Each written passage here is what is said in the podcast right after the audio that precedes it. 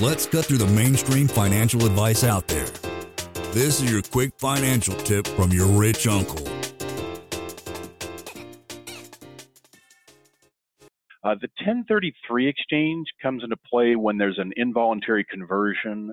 Uh, so that could be something like a condemnation or what legally is technically correct as the eminent domain well, one of the things we find is generally the 1031 exchange is right for the investor, but not always. So we wanted to quickly kind of cover other options that might be appropriate. So the 1031 exchange applies to properties that are held for rental, investment, or business use, and we'll cover more on that.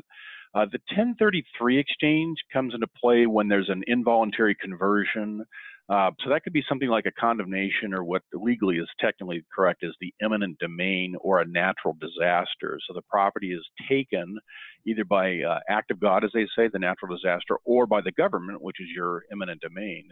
And that could be structured as a 1033 exchange. Now, the reason I like to bring that up is a lot of times investors are negotiating with a uh, an agency of either the the city, county, state, or federal government, and they don't even know they can do this. Uh, so they should ask the government to threaten them with the, the involuntary conversion. And all they have to do is threaten them. And if they can show that they effectively said, look, we're going to buy your property. If you fail to sell, if you fail to close, we're going to take your property through eminent domain. And if they can prove that, then they, they satisfy and qualify for the 1033 exchange treatment. And that'll buy them anywhere from two to five years to reinvest. So it's a much longer time frame to reinvest. They do not need anything like a qualified intermediary or third party to hold the funds. So there's a lot of neat planning opportunities with the 1033 exchange. Uh, and you can actually pull cash out of the deal and not incur tax consequences. All you have to do is really reinvest at equal or greater value, and it doesn't matter how you pay for it. So, a lot of neat stuff there. Yeah, and you know, I used to be a city engineer for a couple years, and I worked for a big company where we we would be able to do condemnation property. It's going to be a that's true, right? maybe like one 110 percent 150 percent something like that within reason right? Because you know these guys they like their government jobs and they don't want to get fired so they're not going to put their butt on the line. They don't care. They can wait you out. very true.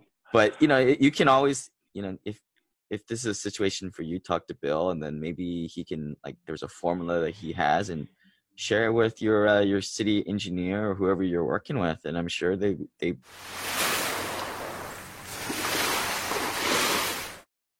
Lane is not a lawyer, CPA, but the dude did quit his engineering job and now owns thousands of rental properties.